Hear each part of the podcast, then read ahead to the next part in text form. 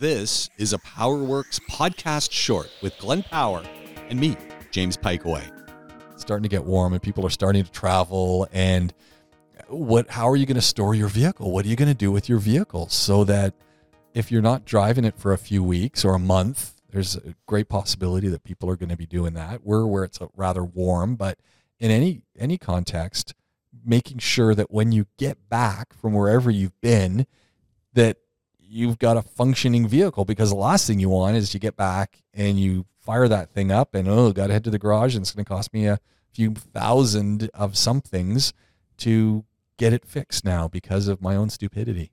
Yeah, the problem becomes that you know, even a battery is the best part of a thousand dirhams potentially, depending Yeah. on the car you own. So the the inconvenience of it not starting is one thing, but the fact that you ain't got to buy a battery. it- I mean, if it, if you're parking your car for any length of time, it makes no difference. Winter, spring, Yeah. autumn, summer, it makes no difference. I used to take the battery out of my vehicle. I don't know if there was any benefit to doing that. I'd bring it in the house. I'd put it, you know, put it on some wood, put it in a closet or wherever I'd keep it. I, you know, honestly, I stopped doing that because I was still only getting 12 to 16 Yeah, yeah. months worth of life out of the battery. So it was Yeah. like, what am I doing this for? Yeah, I mean, it's just the fact that the heat, it just doesn't. The batteries just don't like heat. Yeah. Electrical circuits don't like extremes of temperature at the best of times, but heat's heat's a real bad one, and especially when you've got liquid batteries. So Mm. liquid, the liquid gets hot, you can expand. It's allowed to evaporate and boil off. So leaving it in the heat isn't great. And also the fact is, if the car's sat not moving, there's a lot of factors then when it actually comes to starting that car after Hmm. some people are away for six weeks, Yeah. seven weeks. Um, the engine has all of the oil is drained into the bottom of it, so the top end of the engine has very very little oil left on it, and when you go to start that car, it's gonna be Should you just do a couple cold cranks just before you just, you know, just to, the the damage is is done. it's already done. So you know and the problem is there with doing that a lot of cars these days have have timing chains and those timing chains are tensioned by a tensioner that is Mm. tensioned through oil pressure oh, so there's the cranking is when the damage is done you hear some of those people who've been away for six, seven weeks and they crank the car and it's clack, clack, clack. yeah, and then rattle and Yeah, for for you know a, a few for five Yeah, seven yeah. seconds, and then the oil starts to circulate and water starts going through. I, I think I was in my own vehicle the other day, and it was one of the first times I've actually heard water, yeah the liquid, start to go through, and I'd, I'd yeah. never heard that before. It was just the perfect situation. It's yeah. like whoa, you just have had a little bit of air in there that's just Yeah. gurgled through and it, these things are the same so the, the oil issue in the engine is the same as the issue with the AC Mm, still have the same issue in the AC, and the AC compressor then kicks in, and the oil hasn't circulated in there for six weeks, and the Yeah. compressor starts to wear itself out. There's only so many times you can do that, and the added issue of the excessive heat that you're going to have, it's still, you know, people can go away for six, seven weeks of the summer, but they still come back in August and it's still 45 degrees outside. Yeah. So it's still a hot drive, the first drive it has. And trying to do that with an engine that's just wearing itself out, with with with AC that's not really working properly, with tyres that have got flat spots because it's been sat. So you know, before you know it, you're driving down the road with an AC not working, shaking to pieces because the tyres are all out of shape and the engine's noisy. yeah, And that's worst case scenario. And there are things you can do. So we always tell people just add an extra couple of psi or you know, to point two or three bar on to your tire pressures just to give Mhm. them that extra bit to hold their shape a little bit. And if you can have somebody that will drive the car for you twice a week, even if they're just doing four or five kilometers, Yeah. just drive it around, get the AC running, make sure that's all okay. Washing the car, just Mm. something as simple as washing the car while you're away to make sure that there's no dust staying and sticking to the seals on the body and the plastics. The plastics suffer in the sun as it is, but Yeah. then the dust and then you know you go and wash it off and it scratches all the paint and it Yeah. scratches the and really wears into the protective outer layer of any of the rubber and the plastic. So just these little things can help, but the batteries is a big one because of the temperature and Mm. the fact is there's a lot that could have kept the car, especially on a more modern car, awake, shall we say. Yeah. If you've got air suspension or hydraulic oh, I suspension, forgot all about those. yeah, these things can start to sag and settle now, which isn't necessarily a massive problem. But as an example, when we had cars in the showroom that had air suspension, we had to put them in showroom mode. Now, showroom mode would put them on a higher setting and it would lock everything. Mm. So it couldn't, the, the valves would shut and the air couldn't go back. Right. Now, that is good because it means that a customer can't go around playing with the buttons and, and lift the car up and down and get their kid's arm stuck in the wheel arch Yeah. or get themselves trapped in it. But also, it means that it shouldn't go down. Yeah. Um, if the suspension's been sat gradually leaking, and it, it could have been like this for a year, two years, who knows? But you just don't notice Mm. it because you're driving the car every day and it's Yeah. inflating itself and it's keeping it up.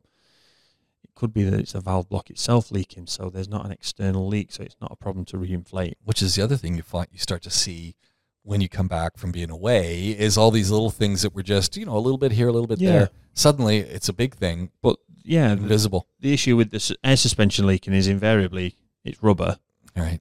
and if that's sat down on its lowest setting, the rubber will Oh, be perishing and cracking, yeah. and it doesn't want to be there. Right. So then you start it up and it tries to inflate itself quickly, and before you know it, that's a burst air spring. So th- there are there are lots of things. If you've got an air suspension vehicle and you're taking you're going away, it's even more valuable to you to get someone to drive the car. Mm. In the owner's handbook, each manufacturer will have their own advice. Some will tell you to lift it up and lock it. Some will tell you to lower it down and lock it. Some will tell you nothing at all about it. Some cars have air suspension that isn't adjustable by the driver. So Wow, yeah.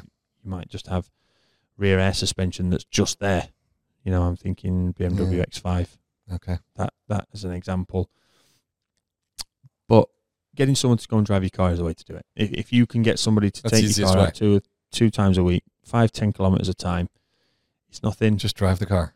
Start it up. Even on if the they AC. literally just get someone to pick your car up on a Monday and take it to the car wash, and Yeah. then nip back round on a Thursday and just check that it's okay and just drive it around the block. You know. Go get a pizza. Plus, if there's anyone scoping your house out, they think you're still there because Yeah. you see the car moving every day. Yeah. It's like, hey, that's So you know, I mean, it's it's better than uh, leaving a light on a timer switch on the inside. Yeah. So I think that, that those basic little things that everybody can do, there's there's a lot to be said for servicing it. There's a lot to be said for taking it and having just the oil and filter change before you leave, so that that oil that's in there is as viscous and as oily as it can be, so that Mm. it, it's got every chance it can of clinging to the top of the engine, Yeah. rather than just dropping down into the into the sump. Also means you can get as much of that carbon out, so the carbon doesn't have time to to deposit and and really set rock hard Yeah. on on some of the certainly in the top end of the engine. Those sort of things are worth thinking about. AC service as well before you were to go would wouldn't be a bad idea. Get some fresh oil and make sure you got the right amount of gas in there. Just little things like that. But there's nothing you're going to be able to do with your battery. If you've got a trickle charger, okay, you could you could disconnect it from the car, leave it on a trickle charge. You could, you know, that you can leave it charging, but it, if it's going to be killed by the heat, it's going to be killed by the heat. Right. You know, you, we all know we've all been there. You've Yeah. driven to the shop, no problem. Get out, go in, you buy a couple of bottles of water and a bag of nuts, you come back out, it won't start. That's why everyone backs their car in here at all the, the, the, the parking spots because they've they've been burned by having to Yeah, push yeah. the car out. I'm convinced. That's the only reason. Well, I might need to everybody's jump. everybody's been there. Yeah. You know, you don't know, and and that there's nothing there's nothing you can do about that. Yeah. There's It's nothing- amazing how the battery will just die. Yeah. It, well, look, it's either a lot of times now when modern cars, the dashboards are lit by LEDs, which will take five or six volts. So people get in the car and say, oh, "It can't be the battery because all the lights have come on." Yeah. So I need six volts for that. The the the engine to start with a starter motor it needs fully twelve volts. Yeah. And if you were to, we do drop tests on batteries, and we where we where we load them up to see how the how they survive that basically, and what the voltage drops to. When when you start an engine, it, it can take forty to sixty amps. Wow, that's It's huge. a lot of power. That that's Yeah. going to hurt you. And a battery will hold about twelve point six volts when it's brand new and in perfect working order. But you you know just with a voltage meter across that, you'll see it drop to nine and a half or ten volts while it's trying to start. So Yeah. if the battery is less than 12 volts, you're really going to struggle to start it on a modern car, especially if it, you know, especially if you're talking about a battery that's in the back of the car. Right. Those thick power cables and ground cables go the full length of the car. So you're losing you're losing electricity all yeah, the way you're losing them. power all that way. So it's very, very important that people understand there's not much you can do unless you're going to leave it on a trickle charge. But if the battery's going to die, it's going to die. Mm. You know, you can you can keep your battery at the ambi- at the perfect temperature and charge it every day and use the car correct every day and this this and this, but the battery will eventually fail. Yeah. So just hopefully it doesn't fail when you get home and Yeah, you So- need it the next morning. doing what you can to get someone to drive it every day because then if they go around on the Thursday, you're back on the Saturday. At least they've got the Thursday, Friday to sort the battery for you. Yeah. you know. Yeah. Exactly. So that that's the way I would do it. We- We have a few customers that that will ask us to to do it for them, and and we do do that for them. We sometimes just drop the car to the airport in the car park before they arrive back, just so they haven't got to get a taxi. Because those taxi queues are mental Yeah. at the airport always. But obviously, it doesn't have to be something that you pay for. You pay for it in goodwill with a friend if you want, but certainly getting these things done will save you that hassle when you get back and you've got school fees to pay of not having to pay two, three, four k to get your car up and running again after all you did was park it up.